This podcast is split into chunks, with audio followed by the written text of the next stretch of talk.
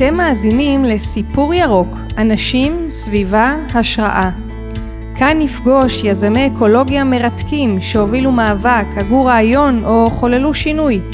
נהיה בצד של התקווה וההשראה. נתעורר כולנו לאחריות, אכפתיות ושמירה על העולם.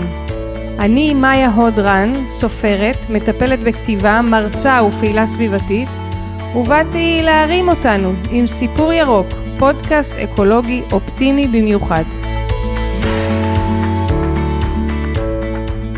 אנחנו בחגיגות הפרק העשירי בפודקאסט סיפור ירוק. עד עכשיו אירחנו עשרה יזמיות ויזמים אקולוגיים שאנחנו שומעים את הסיפור שלהם. מאיפה התחילו, מה דוחף אותם ואיך הם לא מתייאשים. אז כל הפרקים מחכים לכם בספוטיפיי, יוטיוב, אפל ושאר האפליקציות. והיום אני שמחה לארח את פרופסור עדי וולפסון מהמכללה האקדמית להנדסה על שם סמי שמון, מומחה לקיימות, כתב ynet והעין השביעית ומשורר. בוקר טוב. בוקר אור. אני אולי אתחיל מהשאלה איזה משימה לקחת על עצמך. כי אתה אדם פרטי, לא שייך לאיזשהו ארגון או משהו כזה, וזה מעניין מה, איזה נתיב בחרת. תראה, אני חושב ש... המשימה מורכבת מכמה חלקים כמובן, אבל בחלק הבסיסי, אבל אולי הגדול ביותר, זה לעשות משהו עם החיים שלנו, לשנות משהו, אה, להשאיר סימן בזמן. הוא יכול להיות סימן קטן, הוא לא חייב להיות משהו כזה גדול תמיד, אבל איזשהו משהו שלא החיים עוברים ואנחנו עוברים איתם, ובהקשר הסביבתי שאנחנו מדברים עליו, מסלול אחד הוא באמת המסלול התקשורתי, אה, כתיבה, דיבור על נושא הסביבה, יש לי טור uh, קבוע בוויינט כבר הרבה שנים, כתבתי כ-400 טורים בנושא הזה. וואו. Uh, יש לי, uh, אני מתראיין הרבה, אני מדבר הרבה, כי אני חושב שצריך לדבר את זה, לדבר על זה, להנגיש את הנושא שהוא מאוד מורכב, לפרק אותו, לחבר אותו. אז זו משימה אחת שלקחתי על עצמי.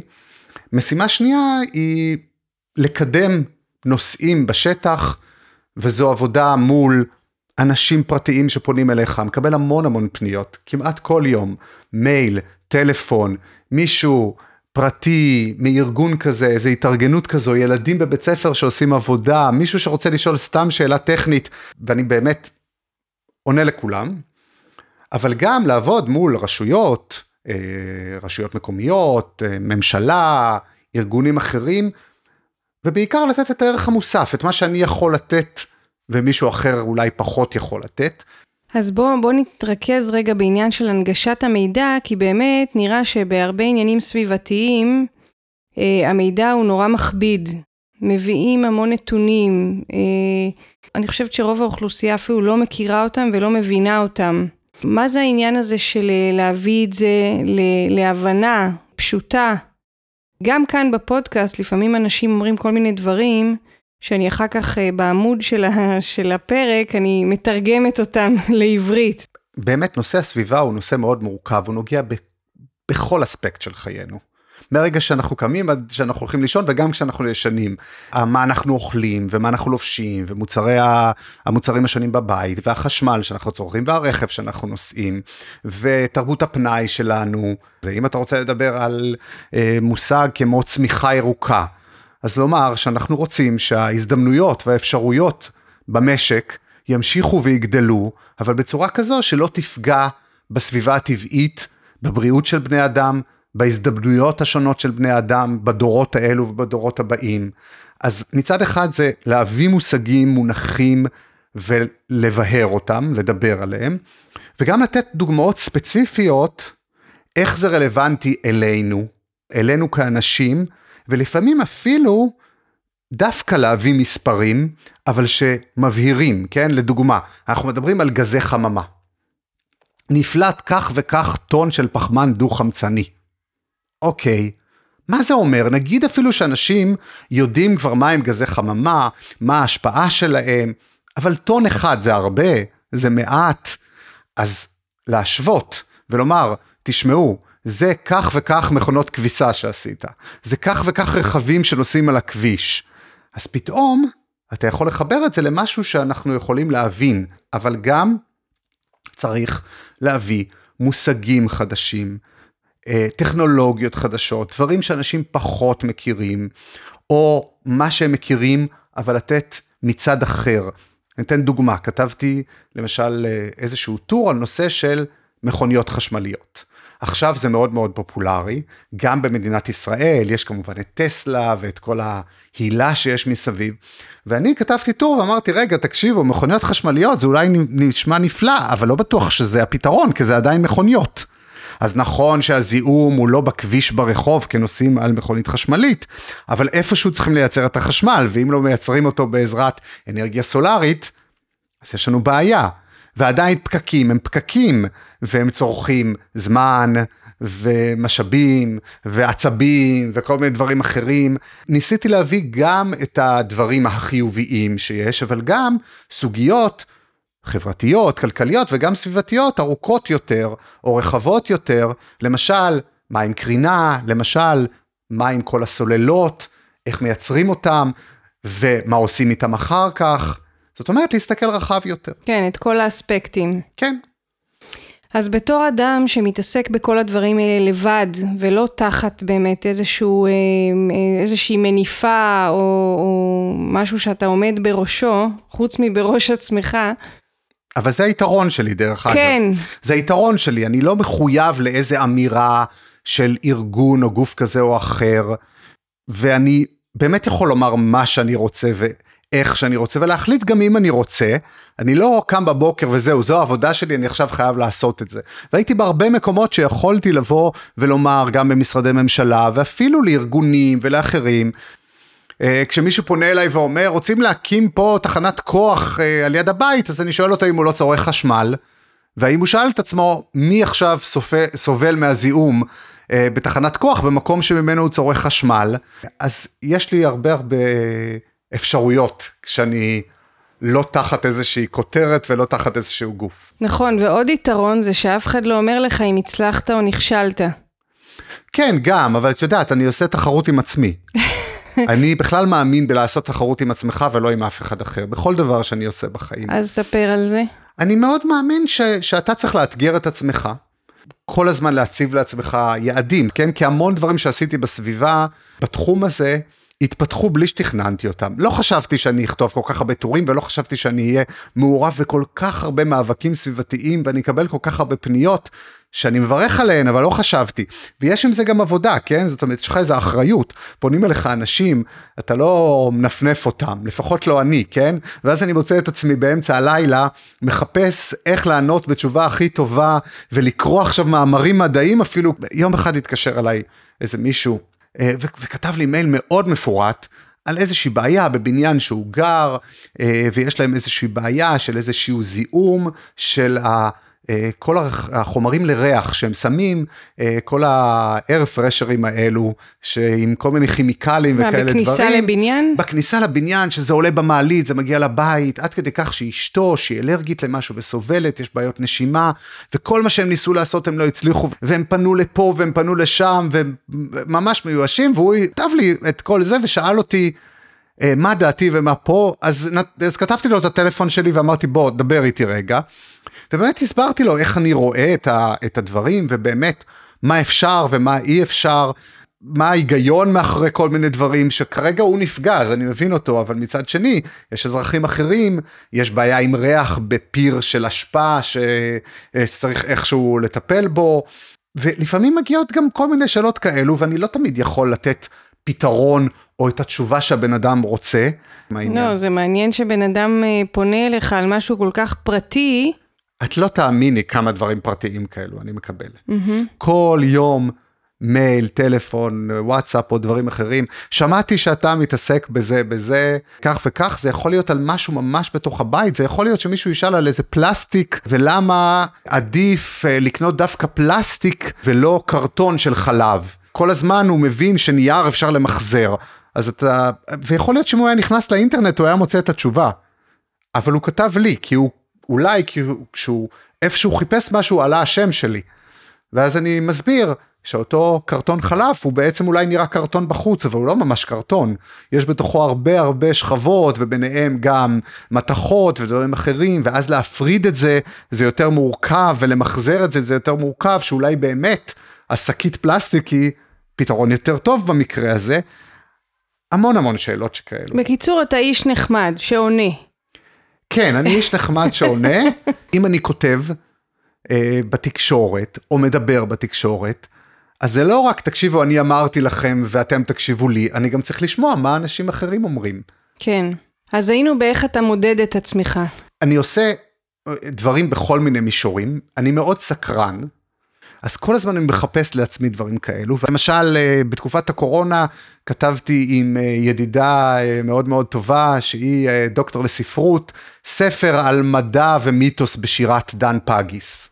וזה אולי היעד העיקרי שאני שם, לסקרן את עצמי כל הזמן, לעשות משהו שמעניין, שעושה לי טוב, לקום בבוקר, זה לא שאין עבודה והיא סיזיפית ואין מנהלות ואין דברים שאתה לא רוצה לעשות, כן, בסוף צריך גם להתפרנס, יש דברים טכניים בחיים שלנו שצריך להתעסק בהם, אבל שיהיה נשמה יתרה, שיהיה משהו אחר. כן. לא, גם יש אה, אנשי אשכולות שמתעסקים בכמה תחומים ועובדים ככה לרוחב. אה, לאו דווקא בהקשר של עומק, יותר כמו שאמרת, זה נשמע לי כמו התאהבות, שאתה, שאתה מוכן להתאהב. אני מאוד מוכן להתאהב בנושאים חדשים, כן? אני מאוד... אה, כן, כן, זה גם חלק מהסיבה שכשפונים אליי, אני עונה, כי זה יכול להיות התחלה של משהו חדש.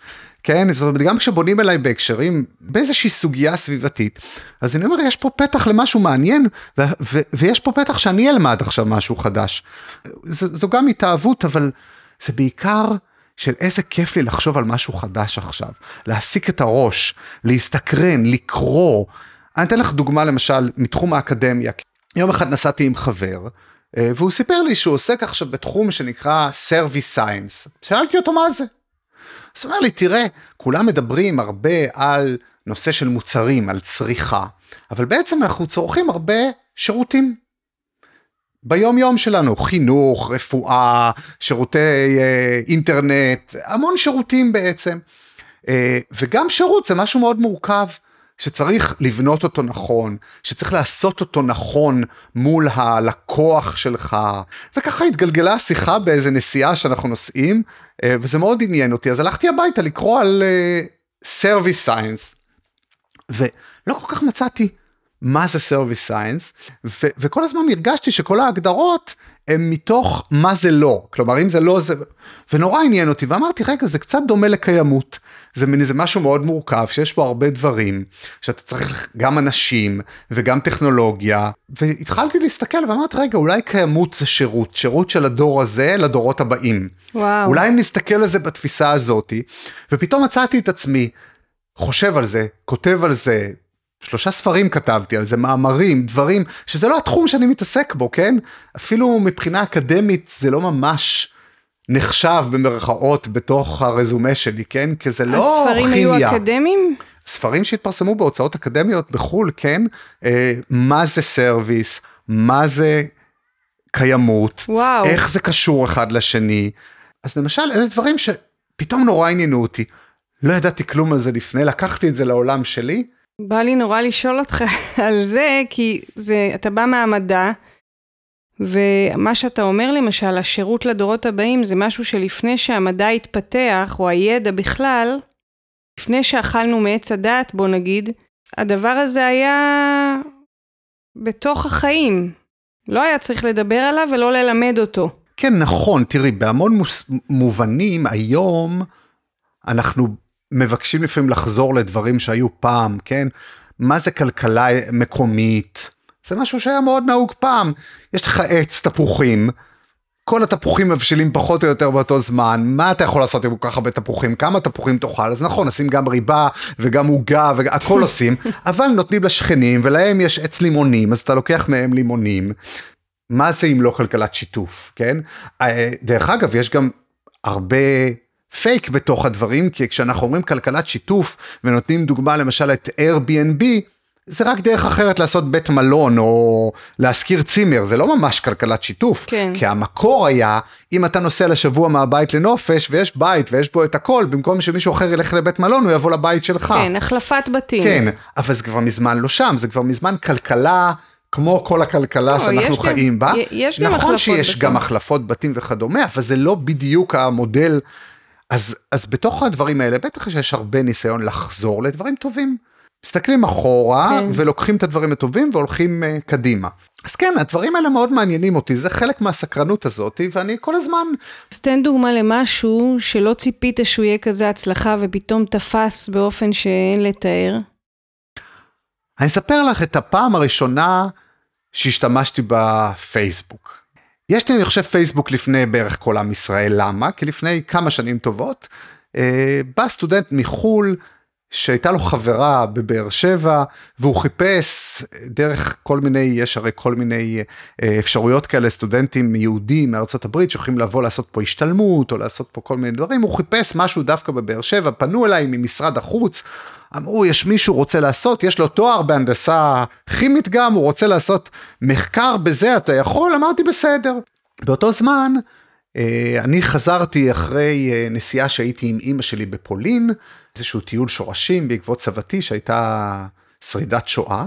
לא הכרתי אותה הרבה את סבתי כי נפטרה שהייתי בן שנה מניתוח, מהרדמת יתר בניתוח. וואו. ובעצם אה, אחרי הרבה שנים הייתי בן 40, אימא שלי פתאום החליטה שהיא רוצה לנסוע לפולין ונסענו לפולין. וזה היה איזה מין מסע כזה של שנינו ו... וחזרתי משם וחשבתי שצריך לספר את הסיפור הזה ושבעצם כל אחד שנוסע או לא נוסע או משהו, צריך להמשיך לגלגל את הסיפור. לא חייב לדבוק תמיד בעובדות ההיסטוריות, יש מי שיעשה את זה, אה, לא חייב תמיד את הניצולים רק, צריך להמשיך לספר. וחשבתי על איזה מין משהו כזה שנפתח איזה אתר באינטרנט, כל אחד יכול לספר את הסיפור, יוכלו לחלוק, יוכלו לעשות. ושאלתי אותו, את אותו סטודנט, משהו טכני, איך עושים, כי אני ותכנות וכאלה דברים ממש לא. הוא אמר לי בוא אני אראה לך יש משהו חדש עכשיו בארצות הברית והוא הראה לי את פייסבוק. והוא, והוא אמר לי אתה רצית משהו כזה נכון כמו איזה רשת כזאת שאמרתי לו כן משהו דומה אז נרשמתי לפייסבוק כדי לראות מה זה לא עשיתי כלום עם הפייסבוק שלי.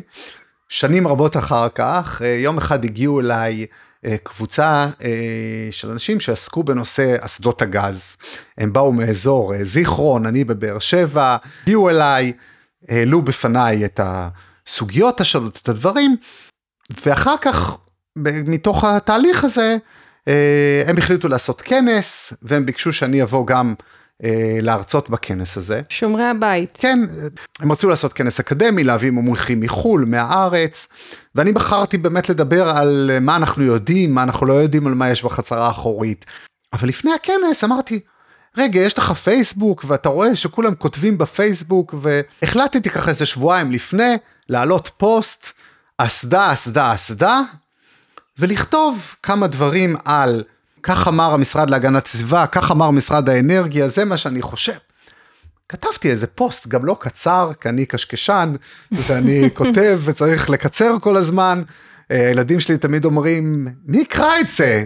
אבל מסתבר שקראו, ולא רק שקראו והיה מלא לייקים, היה מלא שותפים, שיתופים. עכשיו אני כאילו בקושי פרסמתי, מה פרסמתי? איזה שיר שלי בפייסבוק שאיפשהו עלה, או איזה טור שלי מוויינט, ופתאום 200 שיתופים על איזה פוסט שאני זה, אז אמרתי, אה, אוקיי, זה מעניין אנשים, הם קוראים. אז יום אחרי זה כתבתי עוד פוסט, אסדה, אסדה, אסדה, וככה לפני הכנס, מין איזה פרומו כזה, ומשם זה הפך להיות אסדה, אסדה, אסדה, שתקופה ארוכה כתבתי. וזה מצחיק, כי יש אנשים כשהם פגשו אותי פעם ראשונה אמרו לי אה אסדה אסדה אסדה זאת אומרת זה הפך להיות ממשהו כזה. חשבו שזה השם שלך? כן זה כאילו אני אני האסדה אסדה אסדה או מישהו אומר לי אני קורא את האסדה אסדה אסדה שלך אחר כך כבר היה חיפה חיפה חיפה או דברים כאלה אבל אבל זה מאוד עבד פתאום אה, ראיתי שאפשר ל, ליצור איזשהו משהו. פלטפורמה. חדש, יש וזה, פה איזה פלטפורמה. יש פלטפורמה שאני יכול להשתמש בה לדברים שאני מאמין בהם, שאני יכול אה, להשמיע וגם לשמוע, לראות תגובות, לענות. יש תגובות אוהדות, יש תגובות פחות אוהדות לפעמים, אז, אז פתאום דברים התגלגלו ככה, ולא תכננתי, לא חשבתי שאני אהיה בפלטפורמה הזו של פייסבוק. דרך אגב, מאז אני כמעט כל יום מעלה פוסט או שניים בנושא סביבה, תחת הכותרת צריך לקיים ועכשיו, בהתייחסות למשהו שעלה בעיתונות, איזשהו נושא אחר בארץ, בעולם, וכותב את הפרשנות שלי. אני אפילו לפעמים שואל את עצמי, למה? כאילו בשביל מה? אתה קם בבוקר, שבע וחצי בבוקר לעלות פוסט, ו- ותביני, אני בשביל פוסט כזה עובד. זה לא שתי שניות אני ככה, אני צריך לפעמים לקרוא, לנסח, לפעמים לוקח, אני חשבתי שאני אעלה פוסט בבוקר, אבל הוא עולה רק בערב, כי כל היום הייתי צריך לנסח אותו, אבל אני חושב שזה חשוב, אני חושב שיש שם איזשהו קורט, קורא, שיהיו שם, אז אני עושה את זה, וזה מוביל לפעמים לכל מיני דברים, הפוסטים הללו, מעבר לתגובות של אנשים, אפילו לתגובות של רשויות, אפילו לדברים שקורים בשטח. שאני התחלתי בפוסט שלי ואני אומר, וואלה, הנה. זה זז. זה זז, זה קורה. משקיע בזה, מתאמץ. כן, כן, בהחלט. כן. נולדת לתוך העניין הסביבתי, או שאתה חושב שהייתה איזה תפנית, היה איזה רגע שבו הבנת משהו? לא, לא, הייתה תפנית. זאת אומרת, נולדתי וגדלתי בערד. זה מקום שקט, מדברי, קצת טבעי כזה, קהילתי כזה. אה, וגדלתי בבית קודם כל שהוא בית מאוד אה, פעיל, מתנדב, פתוח, אבא שלי תמיד מתנדב בהרבה מסגרות והיה אחראי על זה ואחראי על זה ותמיד שיש משלחת, אם זה אח שלי מהכדורסל או אני עם המוזיקה אז אבא שלי הוא מנהל המשלחת והוא מארגן הכל ועושה הכל ואני חושב שמזה צמחתי מתוך משהו שיש לנו גם איזה אחריות לחברה, לקהילה, התנדבתי. אה, לימדתי חלילית במעון של חוסים, אה, לימדתי מתמטיקה במקום אחר, אה, והייתי בתנועת נוער, אבל אני חייב לומר שמבחינת סביבה וטבע, אני לא מאלה שרצים על הג'בלאות, ישנים באוהלים בחוץ, טיילתי הרבה בילדותי בתנועת הנוער עם ההורים שלי, היינו מאוד זה. אבל זה לא שאני מהאלה שיודע להגדיר כל צמח אה, וכל ציפור, לא, לא באתי משם. לא מחבק עצים. אה... לא, לא, לא באתי משם. אה, ובסופו של, של דבר, גם כשהגעתי לאקדמיה, למדתי הנדסה כימית. שמצד אחד זה המקצוע הכי לא סביבתי שיש. אני חושב שהוא מאוד סביבתי, כי בסוף אנחנו מייצרים כימיקלים חומרים, מוצרים, גם הטבע מייצר כל הזמן כימיקלים, ואנחנו רק צריכים לשאול איך עושים את זה בצורה הכי טובה.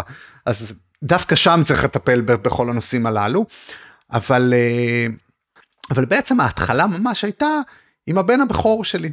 כשהבן הבכור שלי היה אה, בכיתה א', אז בעצם אה, באתי למורה ואמרתי לה, בוא נעשה משהו, והייתי בא פעם בחודש אליהם לכיתה, היום מדברים על תעופה, אז דיברנו על תעופה, במה זה תעופה? מבחינה פיזיקלית, כוח עילוי וגרר ודברים כאלו, ובנינו מטוס, ולקחנו שיר, וראינו איך בשיר יש את האלמנטים האלה של הדברים, וכתבנו משהו על זה, ושיחקנו, ערבבנו את הדברים, ו- וכל פעם ככה נושא אחר, ואז אמרתי לה, טוב, אז אולי נעשה איזה משהו יותר מחובר. לקראת שנה הבאה. והיא אמרה לי, על מה חשבת? אמרתי לה, תראי, יש איזה נושא שאני עכשיו ככה מתעסק איתו, קצת קורא, מתעניין, שנקרא קיימות.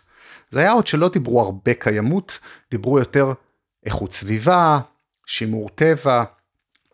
זה מושג שכבר קיים, קיימות, כן, משנות ה-70 וכדומה, אבל, אבל פחות דיברו פה.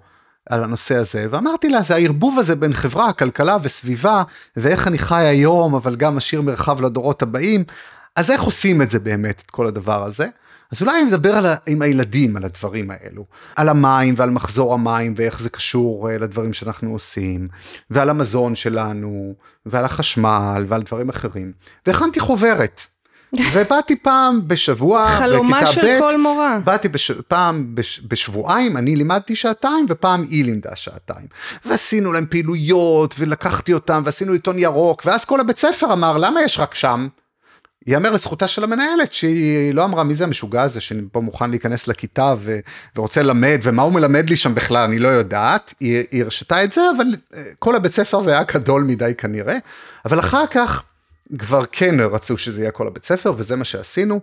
אבל אז באו אליי מהחברה להגנת הטבע, יצרו איתי קשר, ביקשו לצ... אה, לקיים פגישה, הגיעו אליי ואמרו לי, ואני אמרתי, אה, איזה יופי, הנה החברה להגנת הטבע, נעשה משהו גדול יותר. אז אמרו לי, שמענו שיש לך חוברת. אה, אמרתי, אין בעיה, קחו את החוברת, אבל בואו נעשה משהו. אז ככה גם קצת זה גדל ואני באמת רציתי בוא נגיע לעוד בתי ספר לעוד דברים וככה זה בעצם התחיל מתוך הדבר הזה בכלל. בלי כוונה. אה, כן שאחר כך אמרתי טוב אז אני באקדמיה אז נעשה קורס הנדסה ירוקה כי כל אחד שהוא עוסק בהנדסה לא משנה איזה מהנדס הוא צריך שיהיה לו את הראייה הזאת, את ההבנה הזאת שהכל משפיע ומושפע. אה, ובכלל, קשה קצת לשכנע בהתחלה, כי מה מהנדסים צריכים את הדבר הזה? אז הצלחתי וחברתי לכל מיני ארגונים והבאנו מלגות, ובכלל הם עשו פרויקט בקהילה, הם באו לבתי ספר. אני זוכר את הסטודנט ביום, ב, בסוף הפרויקט עשינו ב... אה, אה, ביום איכות הסביבה הבינלאומי, בחמישי במאי, עשינו אצלנו יום שהבאנו 300 תלמידים מהכיתות השונות שהסטודנטים היו בהן, אה, לאיזה פעילות אצלנו. ואמרנו לסטודנטים שיכינו גם פוסטרים של הפעילות שהם עשו בכיתה וכדומה. והיה לי סטודנט אחד שלאורך כל הדרך הוא לקח את זה כי הוא היה חייב לקחת קורס. הוא עבד בכלל באיזשהו מפעל, הוא היה עסוק, הוא היה חייב לקחת קורס. והוא קצת התעצבן בדרך, מה ומה המשימות האלה ומה הדברים האלה ואין כך ופה, אבל אני לא אשכח את היום שהוא עמד עם התלמידים האלו והוא קישט עם פרחים ועם מדבקות שהוא הביא את הפוסט והוא אמר לכולם בואו בואו לראות תראו מה הם עשו ואז אמרתי וואלה הנה את זה עשינו. זו ההנדסה ירוקה אם זה שמה בתוך הרגש ובתוך הבסיס הזה זה מחר גם יהיה כשהוא יעבוד כמהנדס בדברים. אז הדברים uh, צמחו ודרך אגב משם זה גם צמח. לפעמים זה איזה תמנון שאני לא יודע באמת זה, זה צמח זה לא אלה לא היו התוכניות שלי. לא, לא היו היעדים לא שמתי אותם על המפה אבל באותו אירוע שסיפרתי עליו אה, כתבתי למי שהחזיק אז את תיק הצעירים בבאר שבע ואת תיק החינוך אה, רוביק דנילוביץ' שהיום הוא ראש העיר. כתבתי לו מייל כאזרח בבאר שבע וכתבתי לו שאנחנו עושים פעילות לסיכום כך וכך עם תלמידים והזמנתי אותו והוא לא בא. וגם לא ענה לי, ואני בחוצפתי הרבה, כאזרח שוב, כתבתי לו שזה בסדר שהוא לא בא, הוא בטח מוזמן למלא דברים, אבל אני מצפה לקבל תשובה, תודה, קיבלתי את המייל. אפילו לקונית מהמזכירה, זה מה שכתבתי. אז הוא התקשר אליי, הוא סיפר שהוא פנה למכללה, לגורמים, וכנראה לא עדכנו אותי וכדומה, והוא אמר לי, אני אשמח להיפגש איתך. אמרתי לו, אני גם אשמח להיפגש איתך, אבל תדע דבר אחד, אין לי שום יומרות פוליטיות, כאילו אין לי שום כיוונים, ישר, זה מה שאמרתי לו. נפגשנו, התחלנו לדבר על מה אפשר לעשות, ואנחנו משתפים פעולה עד היום במלא דברים, אני מייעץ לרוביק ולעיריית באר שבע בהתנדבות מלאה, במלא דברים, אני, יש לי כמה משרות בהקשר הזה, אה, בשמחה רבה ובהמון דברים ש, שגם משנים, משנים להרבה תושבים שלא יודעים, אה, אבל הנה זה צמח מתוך אותה פעילות בבית ספר של הילד שלי שאמרתי רגע אם עושים עם ילד בכיתה א' וב' אפשר לעשות את זה גם עם סטודנטים. אז תן דוגמה למשהו שקרה בבאר שבע בעקבות השיתוף פעולה שלך כשהת... איתם. כשהתחלתי אה, בבאר שבע אחד הדברים ששיגעו אותי זה הנושא הזה שאין אה, פחי מחזור כלובי מחזור לבקבוקים כמעט וביררתי קצת ממה שאני יודע ואמרו לי שיש תקציב. יש תקציב שהעירייה קיבלה מהמשרד להגנת הסביבה וכבר שלוש ארבע שנים לא מוציאים אותו וכל שנה מבקשים לדחות אותו והוא עוד מעט הולך להיעלם. אז כינסתי את כל אנשי את, את כל הארגונים והירוקים שככה היו בבאר שבע ככה אצלי ואמרתי בואו ננסה לחשוב אנחנו לא מבקשים מהם שקל רק תוציאו את התקציב הזה אנחנו נעזור לכם להוציא אותו בואו נציל אותו בואו נעשה משהו. זה לא היה פשוט גם לכנס את כולם, רק שתדעי, כן? אה, זאת אומרת, לכל אחד יש את האינטרסים שלו, מושך, הם כל אחד יש לו קשרים כאלה, או... ובאמת, זו הייתה המטרה באותו רגע. אה, היו הרבה דברים בדרך, כמו לעמוד מול הדלת של אותו מנהל אגף איכות סביבה בעירייה, אני לא אשכח את זה, ישבתי על ספסל בחוץ, יש דלת סגורה, יש לו כזה אינטרקום שלוחצים וצריכים זמזם שפותחים לך, ואני מחכה, הישיבה שלי כבר נדחית ונדחית, והמזכירה אומרת לי, זה ייקח עוד זמן, זה ייקח, ואני יושב שם, קצת מרגיש כאילו אפילו, הנה, זה תושב שרוצה לעשות משהו, ותראו איך הוא יושב מול הרשויות. אבל בסופו של דבר הצלחנו להציל את הכסף הזה, ולפרוס כלובי מחזור בעיר. חודש אחרי שפרסנו כלובי מחזור בעיר, הם היו מפוצצים, זה כאילו תושבי באר שבע חיכו שנים עם בקבוקים בבית רק להכניס אותם לפח שיהיה. ואני זוכר שרוביק התקשר אליי ואמר לי, אני לא מאמין, כאילו, אני לא, אמרתי לו, אתה רואה, כאילו... איך לפעמים זה רק איזה משהו... אז המשהו הקטן כן. הזה, שגם הצלחנו לחבר באמת את הארגונים שאמרו בו זה, וגם לא קיטרנו על מה לא, ומה צריך לעשות, ומה אפשר לעשות, ולמה לא עשיתם, אלא בוא נעשה את זה עכשיו, כן. בוא נצליח. אוקיי, okay, ואז איך הגעת לעניין של כתיבה? כתיבה בוויינט, פייסבוק סיפרת, אבל אה, איך הגעת לכתוב בוויינט? טוב, התחלתי לכתוב בתקשורת לפני, לפני שהשתמשתי בפייסבוק.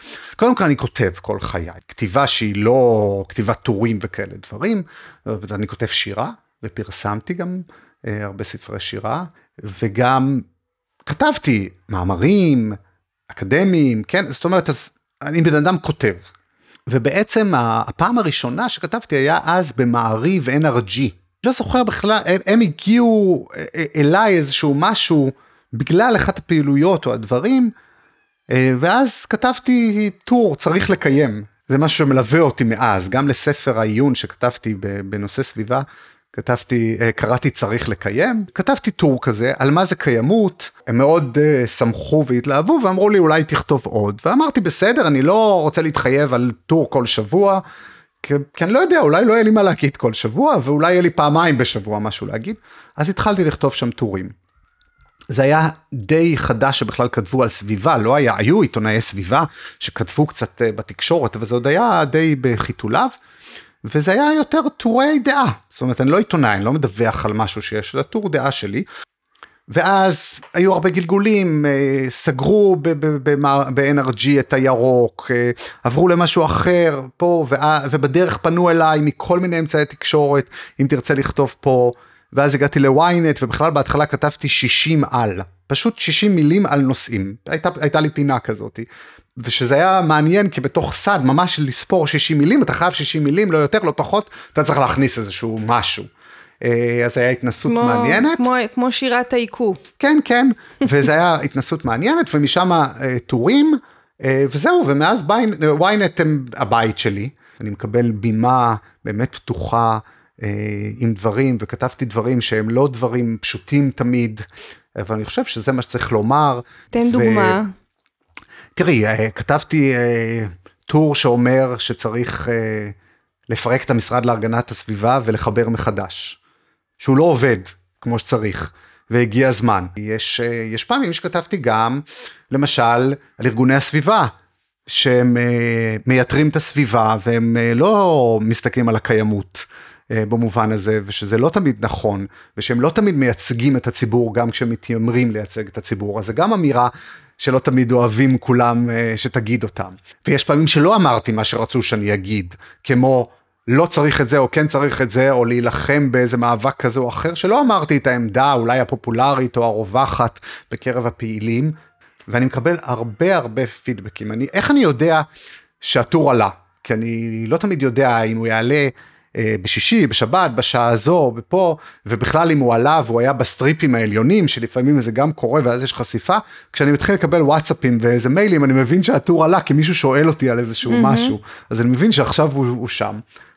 אוקיי, okay, דיברת על ספרי השירה שלך, ונראה שהאומנות לאורך כל הדרך שזורה בתוך העשייה שלך, אז כי גם אתה אה, ניהלת נכון? היית חלק מהוועד המנהל או בראש הוועד המנהל של... אה, הייתי, קודם כל בילדותי ניגנתי הרבה שנים בטרומבון, אה, בתזמורת, גם אחר כך בביג בנד, עוד לפני זה עוד אפילו ציירתי, ו- ו- אבל כל הזמן כתבתי.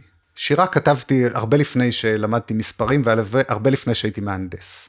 גם בפעילות שלי מעבר למה שכתבתי או לדברים שפרסמתי, עשיתי, אז באמת הייתי פעיל גם, למשל כיושב ראש הוועד מנהל של עמותת בדור ולהקת אה, המחול קמע בבאר שבע במשך כמה שנים.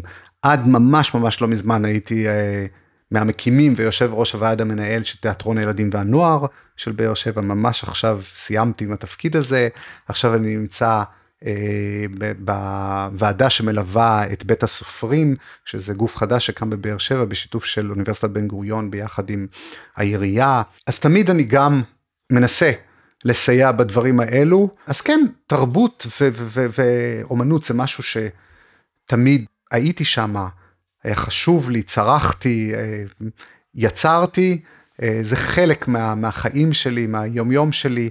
אה, שירה זה משהו שאני כל הזמן קורא וכל הזמן חוזר עליו, אני לא צריך סיבות, זה תופס אותי פה או שם. ויש קשר מבחינתך לסביבה, בין אומנות וסביבה? הם שניהם מבוססים על הדברים הכי קמאיים, הכי בסיסיים, אנחנו בני אדם עם רגשות, עם מחשבה, אנחנו רוצים לחבר בין הרגש לבין הראש, אני, כן, אומרים בין הראש ללב ליד, כן? גם אחר כך לעשות פעולה, כי האומנות גם רוצה לעורר אותך לעשות משהו, לחשוב משהו, לשנות אולי משהו. היא לא רק וואי איזה יופי והעברתי עכשיו שעה בלראות סרט או בלקרוא משהו. אה, אומנות היא גם איזשהו מניע לשינוי, לפעולה, קטן, גדול, תלוי מה. ולכן לדעתי זה מאוד, אה, זה בא ביחד, כן, אה, זה אותו דבר. אומנות גם הרבה פעמים מתייחסת לסביבה הטבעית, לסביבה האנושית, לקשר ביניהם, לדיסוננס ביניהם, זה לעשות uh, עוד פעם, שיהיה לנו יותר טוב פה, יותר מעניין פה, יותר נכון פה, שנעבור את החיים שלנו לא רק בעבר לנו היום. Uh, יש שיר uh, של מירון מיניסטר, שאחינועם ניני הלחינה ושרה, כאשר אתה פוקח את עיניך, והבוקר הופך לאחר הצהריים מאוחרים, והנה כבר הגיע ערב. עכשיו השיר הזה, הוא שיר קצר ומאוד מאוד מעניין, לא, לא, לא, כן, נפרש אותו עכשיו, אבל, אבל אני תמיד הסתכלתי ואמרתי, מה, כאילו מה, פוקחים את העיניים וכבר הגיע הערב והולכים עוד פעם לישון? לא, יש מה למלא בתוך היום הזה. כאילו, צריך לעשות משהו בתוך היום הזה, צריך ליהנות, צריך ליצור, צריך uh, לייצר. צריך, אז, אז, אז, אז, אז כן, יש חיבור מאוד גדול בין אומנות לבין סביבה בעיניי. ואיך אתה מוצא את זה ברמה האישית, עם הסיפור האישי שלך, שאתה גם מביא אותו בשירים שלך ובכתיבה שלך?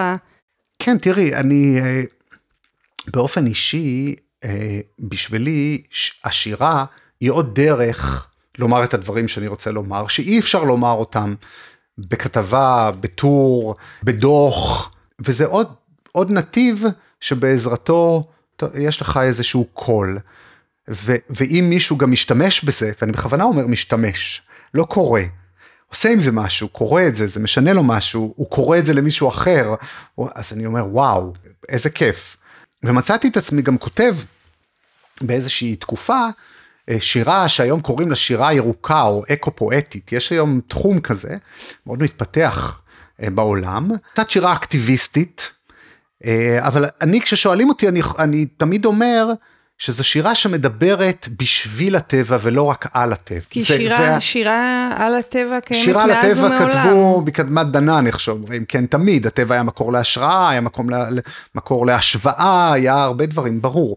אבל זו שירה שיש בה אמירה גם, לא רק על האני, אלא על הטבע, ולא רק על היופי שלו, או על הכיעור שלו, אלא על גם איך זה קשור אליי, ואפילו מה אני יכול לעשות, כן? אולי, אולי אני אתן דוגמה, כן? יאללה. Uh, אני פרסמתי ש, uh, ספר שנקרא אויקוס, שיש בו שירים אקו-פואטיים שלי, והחלטתי לבחור מעט שירים, אבל מתוך אותה תפיסה של קיימות ותפיסה רחבה, לתרגם אותם לערבית ולאנגלית ולעשות מהדורה שהיא תלת לשונית, uh, כי אנחנו חיים פה במרחב הזה, uh, ושפה היא גם חיבור. לאנשים, וקיימות היא גם גשר בין תרבויות, בין אנשים, וזה מה שהחלטתי לעשות. אבל uh, בתוך זה יש גם שיר אחד שנקרא בירוקרטיה, שאני חושב שמדגים הכי טוב את איך אני תופס את, את אותה שירה אקו-פואטית. בירוקרטיה. ים המלח מתייבש בצינורות המקובלים. מישהו שכר את פי הירדן, ואחר קשר את פרקי הנחלים, ומילא את בריכות המפעלים, ואפילו השמש באופן טבעי מגלחת את פני המים. בעוד כמה שנים, או יותר, יעמדו במקומנו נציבי מלח רבים, להזכיר כי על חטאי סדום ופשעי פקידי ירושלים לא ישיבונו. יפה. תודה, שגם שירה יכולה לתת איזה אספקט אחר. אז כן, זה מתחבר גם בזה, אבל אני כותב שירה שהיא לא רק שירה אקרופואטית. רגע, כן? אבל בא לי עוד אחד. עוד אחד. צוואה. קח אותי, את אביך, את יחידך אשר אהבת, לערי המריבה של ירושלים, להעלות לעולה.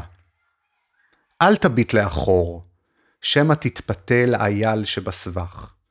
הבט לפנים, איך המורדות הירוקים מתגלגלים אל אופק, השמיים הכחולים אל שפת הים, הקשב לקול צחוקם של ילדים. כל אלו שלך. אל תירא, שלח ידך, כך ציווה אלוהים. עץ תחת עץ, שמיים תחת שמיים, חיים תחת חיים. מאוד מרגש. תודה. מתוך ההיכרות שלי עם עוד שירים שלך, נראה שאתה רואה בשירה גם במה לנושאים מאוד אישיים. יש לי בן טרנסג'נדר. ובעצם, עוד לפני שידעתי שהבן שלי טרנסג'נדר, בתי דאז חוותה כל מיני קשיים, ואנחנו כמשפחה התמודדנו עם קשיים לא פשוטים, ובאיזשהו שלב, כשהיא יצאה מהבית, התחלתי לכתוב. לכתוב שירים כי זו הדרך שלי, לדבר עם עצמי, לזקק את הדברים, לשים אותם על נייר, הם היו שירים, זה מעין יומן, מעין טיפול עצמי. ובעצם במהלך הדרך, אה, כשהוא בא ודיבר איתנו על, על הנושא הזה של ההתאמה המגדרית אה, וכדומה, אז כמובן שזה גם קיבל מקום בשירה.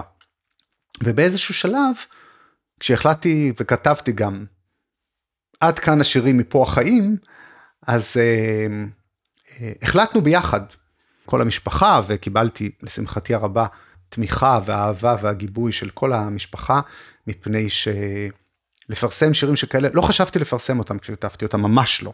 באמת שלא, זה היה ממש לעצמי, למרות שפרסמתי לפני איזה שירים, ושירים זה תמיד דבר חשוף יותר או פחות.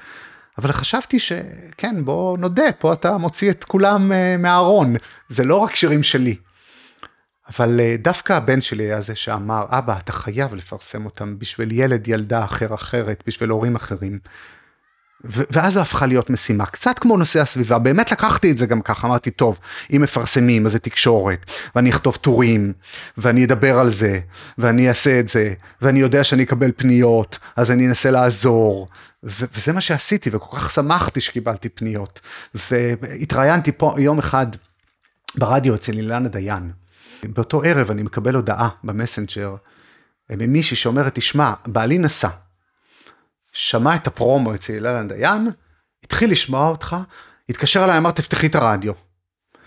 עשה אחורה פנה, חזר הביתה, ישבנו והבנו מה יש לילד שלנו, והילד חזר מבית ספר, ואמרנו, אנחנו רוצים לדבר איתך, אנחנו יודעים מה יש, אל תפחד, ספר לנו. חסכת לנו שנים של כאב. אמרתי, וואו, היה שווה הכל, איזה זכות יש לי. הכוונה כן הייתה לדבר על זה שוב, לדבר את זה, אני מדבר באותן מילים, אה, זה לא סוד, וזה גם טוב לי ועוזר לי, כן? באמת זה פתח כל כך הרבה עולמות וכל כך הרבה דברים, וקיבלתי כל כך הרבה פניות מהורים, מילדים, דרך אגב כאלה שמתמודדים כל מיני קשיים שהם לא קשורים רק לנושא של מגדר או מיניות או דברים שכאלו, וזה מאוד שימח אותי. זה מאוד שימח אותי, וזה נתן לי דחיפה, והייתי מעורב ב- ב- עם משרד הבריאות ועם משרד החינוך, הייתי גם לא פעם בחצר אחורית וראיתי את הקשיים, אז בוא נעיר את זה, בוא ננסה לתקן, בוא נ... אז, אז גם שמה מצאתי את עצמי אה, כותב, גם פועל, גם עושה, הכל קשור לאותם חיים. כן. ואתה רואה איזשהו קשר בין הסיפור הזה של העניין של הבן הטרנסג'נדר והפעילות שלך בנושא הזה לעניין של קיימות? תראי, אני תופס קיימות באמת במובן המאוד רחב, אין שחור לבן, אין 0-100 אחוז, יש מלא גוונים, יש מלא צבעים, הכל מחובר להכל, הכל מתערבב עם הכל, צריך להסתכל על הדברים בצורה רחבה. כן, אנחנו מגוון של אנשים, עם מגוון של זהויות, עם הרבה קשיים והתמודדויות, עם הרבה דברים טובים, עם הרבה אושר, וכן, זאת אומרת, מה, מה ההבדל בין מגוון המינים בטבע לבין מגוון האנשים שיש? אנחנו כל הזמן אומרים שאנחנו צריכים לשמור על מגוון המינים, ושהשונות הזו היא כל כך חשובה. כדי להמשיך ולקיים את הטבע ואת התהליכים, אז אנחנו צריכים גם שלא כל האנשים יהיו אותם אנשים. ואם אנחנו מדברים על חמלה לבעלי החיים, אז אנחנו צריכים גם גם אנחנו לחמול בעלי על חיים. אנשים שהם גם בעלי חיים. אז בהחלט אני רואה הקבלה מאוד מאוד גדולה. כן, חושבת על דיונים שיש על העולם הסביבתי, שאולי הוא קצת מנותק.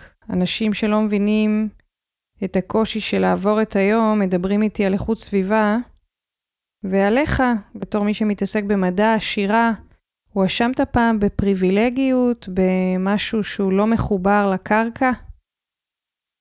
אף פעם לא, את האמת. זאת אומרת, אה, אולי בגלל שלא באתי אל זה מצורה פריבילגית.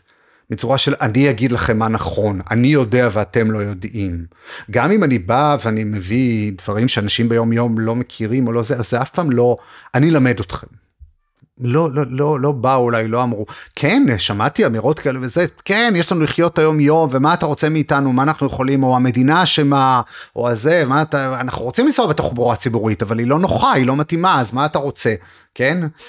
שמעתי אה, דברים שכאלה, זה לא בעמי אני חי, אבל, אבל לא ברמה אישית. האישית, או בתפיסה הגדולה של... דווקא שמעתי הקשבה. זה לא אומר שתמיד הצלחתי לשכנע, זה לא אומר כן. שתמיד אנשים באמת עשו וזה לא עבר על ידם, הם הקשיבו והלכו והמשיכו בחייהם, כן, אני לא ממש אה, חושב שכל העולם השתנה כי אני פתחתי את הפה או כתבתי משהו. אבל כן, הייתה שנייה של הקשבה, שזה כבר התחלה. נגיעה. כן, כן.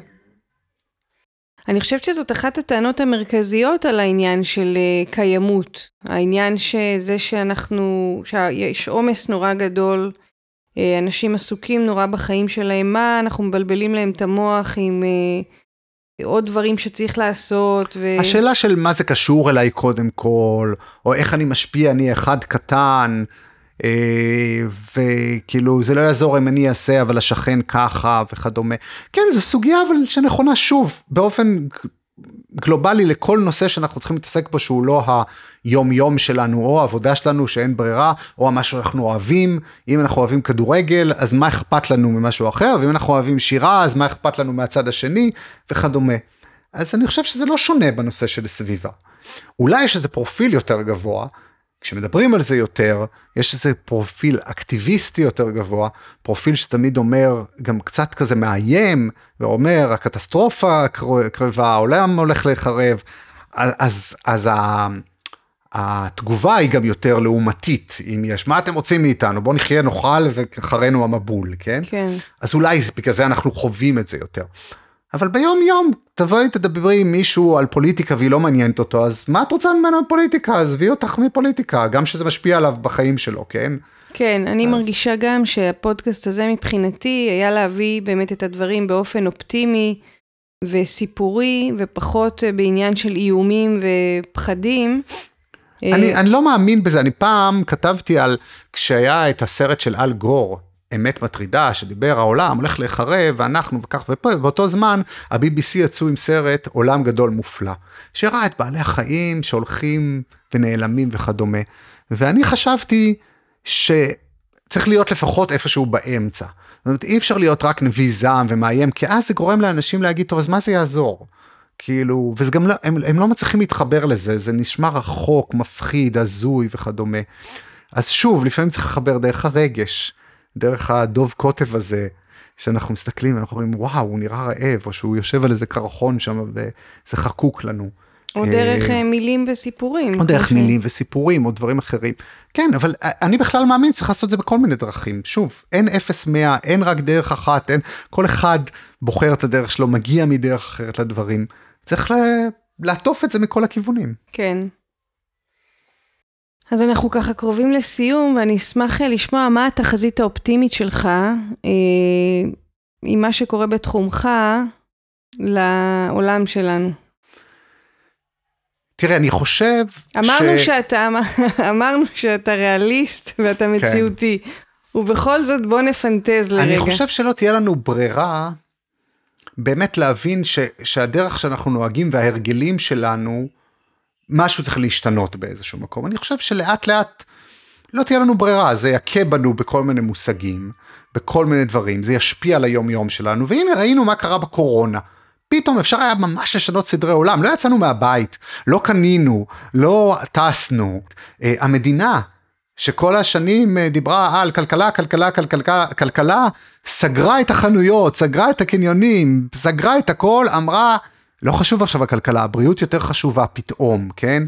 זאת אומרת, אפשר. השאלה אם צריך להגיע לקטסטרופה בשביל לעשות את העצירה הזאת, את החשיבה הזו, את השינוי. אז אני מקווה שלא צריך להגיע לשום קטסטרופות, אני גם לא חוזה קטסטרופות, עוד פעם, אני באמת, אם תשאלי אותי, אני לא נביא ולא יודע מה יהיה אה, ולא, אבל אני כן מודאג מהשינויים שקורים סביב, אני חושב שאפשר לראות סביבנו. את זיהום האוויר שפוגע ופוגע באנשים, את הפסולת שאנחנו טובעים בה, את הרבה זה, ולכן אני חושב שבמאמצים קטנים, עם קצת שינוי יותר בחשיבה, אפשר לשנות הרגלים. כי מה זה הרגל? זה משהו שאתה שואל למה אתה עונה ככה. אין לך ממש תשובה טובה. ולא תמיד במאמצים כאלה גדולים, ולא תמיד בשינויים כל כך uh, גדולים ודרמטיים. אם רק יראו לנו דרך אחרת, או יציעו לנו אפשרות אחרת. אני חושב שדברים השתנו, כי העולם משתנה כל הזמן. מה שכן, אני חושב שטכנולוגיה לא מספיקה. אנחנו לא יכולים להמציא רק טכנולוגיה שתעזור לנו. גילינו שטכנולוגיה יש לה גם חצר אחורית, והרבה פעמים טכנולוגיה שעוזרת ל-X גורמת ל-Y שהוא פחות טוב, אז נצטרך לשנות. אז אני, אה, באוטופיה שלי, אה, זה שאנחנו מבינים שאנחנו צריכים לשנות, ואנחנו משנים, כל אחד בתוך המקום שלו. אחד, יתלה את המכונה לייבוש בחוץ, ולא בהרגל שלו שהוא מהמכונה מעלה למייבש. אחד יגיד, טוב, היום אני יכול ללכת ברגל, או לנסוע עם מישהו, או לנסוע בתחבורה ציבורית, גם אם זה יאריך לי את הזמן, או לאכול פחות בשר, אה, עם כל ההשפעות הסביבתיות, אבל גם השאלות המוסריות שיש סביב זה. אני, אני מאמין שזה יקרה. מעניין שהתחזית האופטימית שלך קשורה לאנשים ולא למוסדות. אני חושב שבסוף המוסדות זה אנשים. קודם כל בוחרים אותם אנשים, את הממשלות וכדומה וזה. ודבר שני, בסוף, בחיי, גם בדברים אחרים שהתמודדתי איתם, שדיברנו קודם וכדומה, בסוף יש בן אדם שאתה יושב מולו. והוא זה שיכול לעשות את כל השינוי. כן, כמו... הבן אדם הזה, אם הוא יעשה או לא יעשה, הוא יכול לעשות את אותה עבודה שלו, אבל בדרך כזו או בדרך כזו. כן, אתה לפעמים בא ואתה אומר, המורה הזאת היא שינתה את כל החיים, כי היא דיברה אחרת אל הילד, עשתה משהו קטן ששינה את כל החיים, ולפעמים לצערי זה יכול להיות הפוך, אותו הדבר אה, הפקידה בבנק, או מישהו באיזשהו משרד. לא, כמו זה ש... אנשים. כמו הדוגמה שהבאת מבאר שבע. כן, זה רק אנשים. בסוף זה אנשים. אני לא, אין, אין מוסדות, ארגונים. נכון שיש איזשהו משהו לא, של ארגון ושל דברים. לא, כי יש באמת, יש אנשים שאומרים עד שהפוליטיקה לא תגיע... בסדר, ל... נכון, תראי עוד פעם, אפשר להגיד הרבה דברים, עד שהמדינה ככה ועד שהמדינה ככה ואפשר זה, יכול להיות שאני אופטימי מדי ואני עדיין מאמין באנשים אה, ואני עדיין, אה, כן, אני עוד פעם, אני מאמין שהמדינה צריכה לעשות ויש לה תפקיד כמדינה, אבל מה זה המדינה? יש מישהו שלוקח החלטות ויש מישהו שעושה שם מעשים. וגם אנחנו אנשים. ברמה האישית לוקחים נכון. החלטות ויש לנו מעשים. אז לכן אנשים, לכן בסוף אנחנו מדברים על אנשים. כן. אני אשמח אם תרצה לסיום להקריא בנימה אישית שיר שכתבת לבן שלך. ילד אחר. רציתי לספר בשבילך, כדי שתדע שתמיד, גם קבל עם ועדה, אנחנו איתך. רציתי לספר בשבילם, לומר בקול רם וצלול כל מה שהיה נעול, לצאת לעולם. רציתי לספר בשבילי, כי ביקשתי להשתנות ולשנות בדרכי שלי. והייתי חייב לספר בשביל ילד אחר. מקסים, תודה. תודה. אז תודה רבה עדי וולפסון. תודה לך. ותודה לכם שהייתם איתנו. מוזמנים להעביר את זה הלאה. אני הייתי מאיה הודרן, ואנחנו נתראה בפרק הבא.